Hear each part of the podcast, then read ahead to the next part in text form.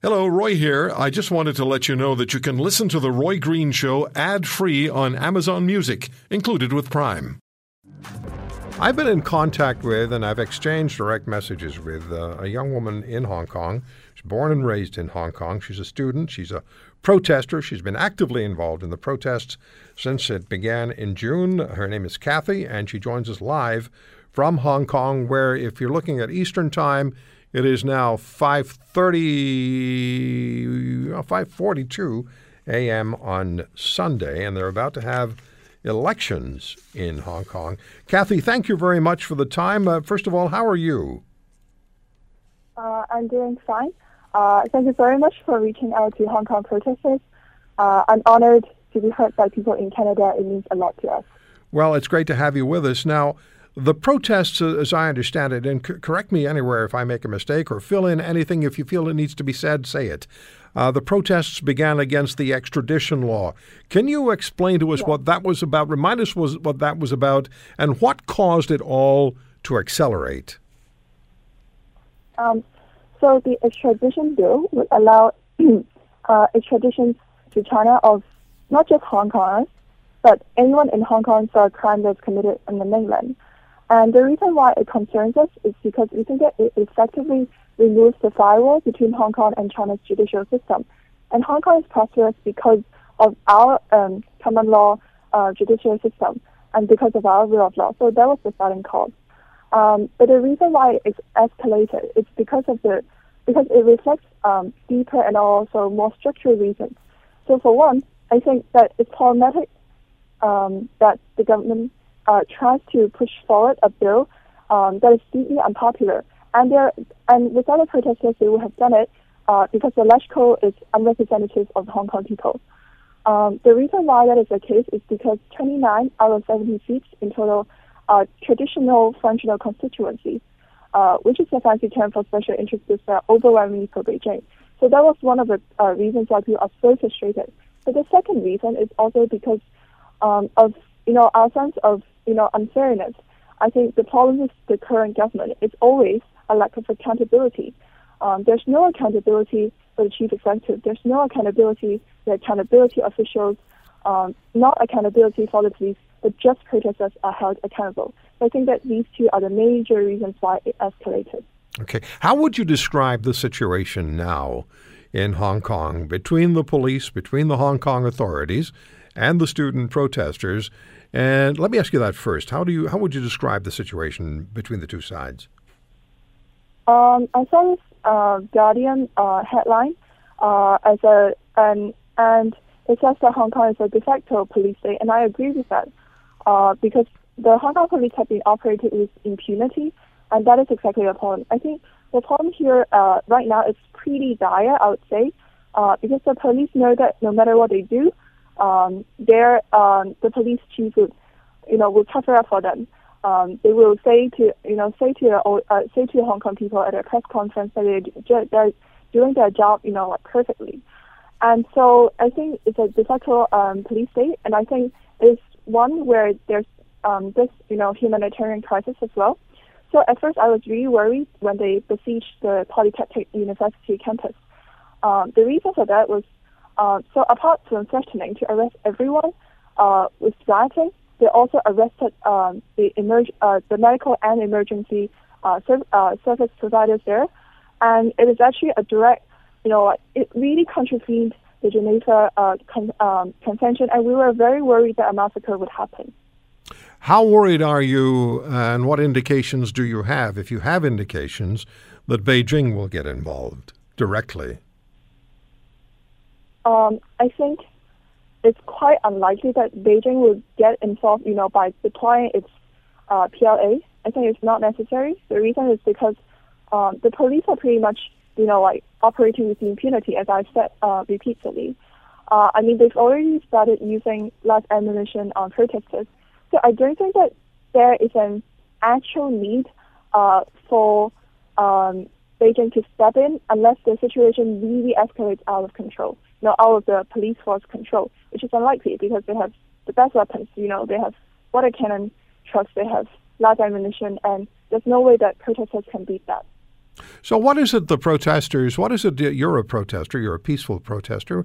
Uh, what is it the protesters want? What do you want out of this? How does how do you want this to end? Uh, I think if you ask any protester, they will tell you the five demands. So let me reiterate here. Uh, firstly, is withdrawal of the unpopular amendment bill, which is the only uh, demand that the government agreed to. But the others include, you know, retraction of the riot characterization, release of all arrested protesters, uh, setting up an independent commission of inquiry uh, to investigate into police brutality, and lastly, uh, genuine universal suffrage. Um, I don't, uh, I cannot reasonably predict, you know, like how it ends, because the government is unresponsive and, uh, frankly speaking, unaccountable to Hong Kong people as well. So I don't know, but we'll persist um, unless these five demands will be met. How many uh, students, how many people are, is, is, there an estimate as to how many people are actually involved directly in the protest uh, and, and, are, and are, are engaging in it as you have done since the very beginning? Is it a large number of Hong Kong residents, students, and, and even more than students?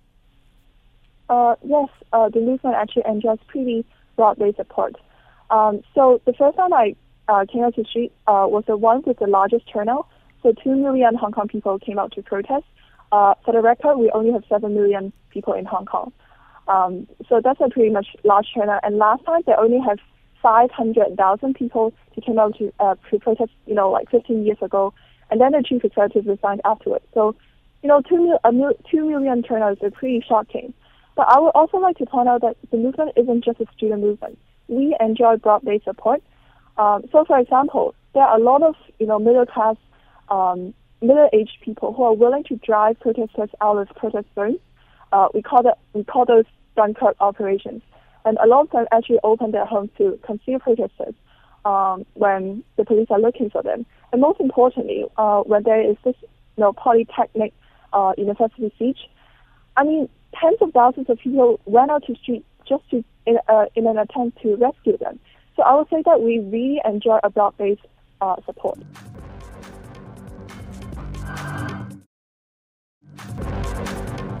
Let's get back to uh, to Kathy, who's joining us from Hong Kong, born and raised in Hong Kong, student protester. Kathy, uh, tell us about the elections that are coming up, the civic elections in uh, in Hong Kong. What's the uh, what's the focus? Uh, what's the pardon? Tell us about the elections that are coming up. Um, so, in Hong Kong, there are three layers of elections.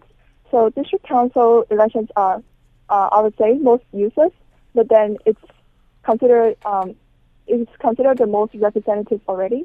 Uh, because electoral, you know, like only half the seats are directly elected, uh, sorry, elected, and then chief executives only 1,200 people get to choose the chief executive. But then for district councils, there are geographical constituencies, and so they are comparatively more representative. Although uh, I would like to point out that uh, one of the candidates, uh, Joshua Wong, has been disqualified uh, because of his political views. So I think that while district councils are not that useful, they are not that powerful. Uh, I still hope that more people can go out and vote because I think that a lot of us will treat that as a referendum on a government's performance. I think that we want to send this very clear message to them that they are not having a popular mandate, that the silent majority isn't on their side. Yeah. Why did you get involved? Uh, in, into a protest? Yes. Um, so for the record, I didn't wholeheartedly support um, the Occupy Central movement right then uh, for other reasons. Um, but then, uh, so after so uh, so after the Occupy Central, I've uh, I've witnessed firsthand how our freedoms are being eroded every day. Um, how not only like more than a hundred you know protesters were prosecuted by the government.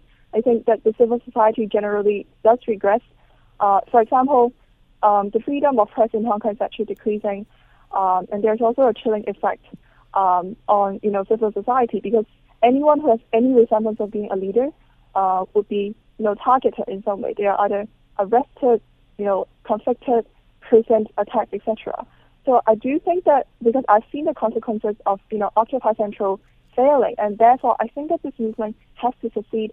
Uh, uh, um, so if the protesters are asking for five demands, and in my opinion, I think they are I think a lot of them are actually quite reasonable. So I think the government should accept um, these demands. So this is the reason why uh, I keep going.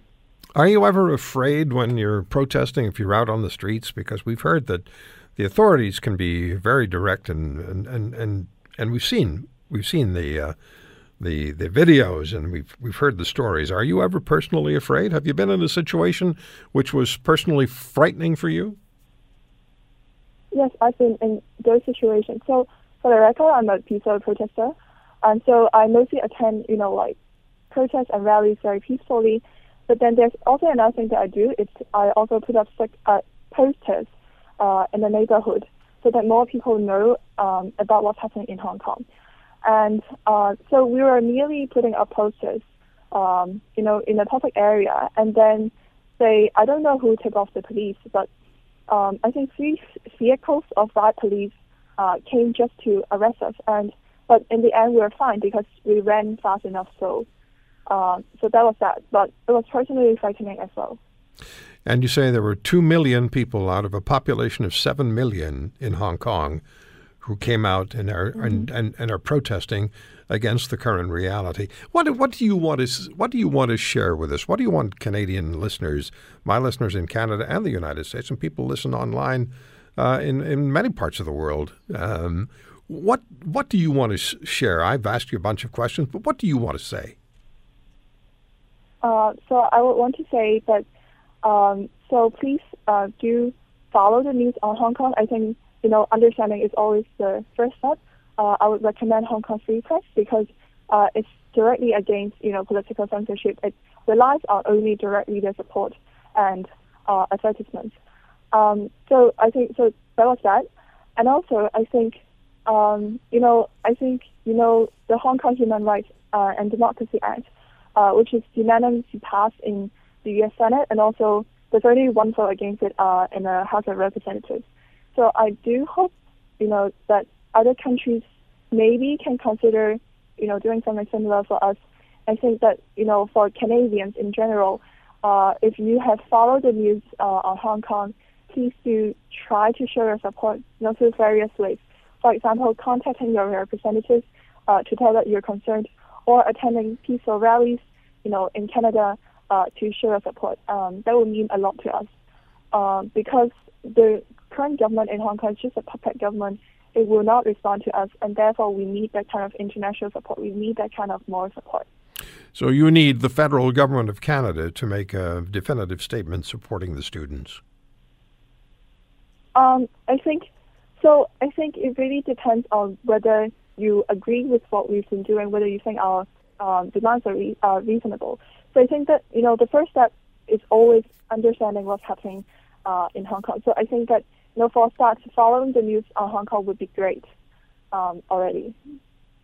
Well, I thank you very much for joining us. Um, I, um, I was glad to be able to communicate with you and you agreed to come on the show. I think that uh, that takes courage to speak out as you have. We're not identifying you other than uh, using a first name, and I wish you uh, I wish you all the very best. And we'll st- I'll stay in touch with you. Okay. Yeah. Okay. Thank you very much for reaching out to us. It really means a lot to us. Thank you. All right, Kathy. You take care. Be careful. Okay. Bye bye. If you want to hear more Subscribe to The Roy Green Show on Apple Podcasts, Google Podcasts, Spotify, Stitcher, or wherever you find your favorites. And if you like what you hear, leave us a review and tell a friend. I'm Roy Green. Have a great weekend.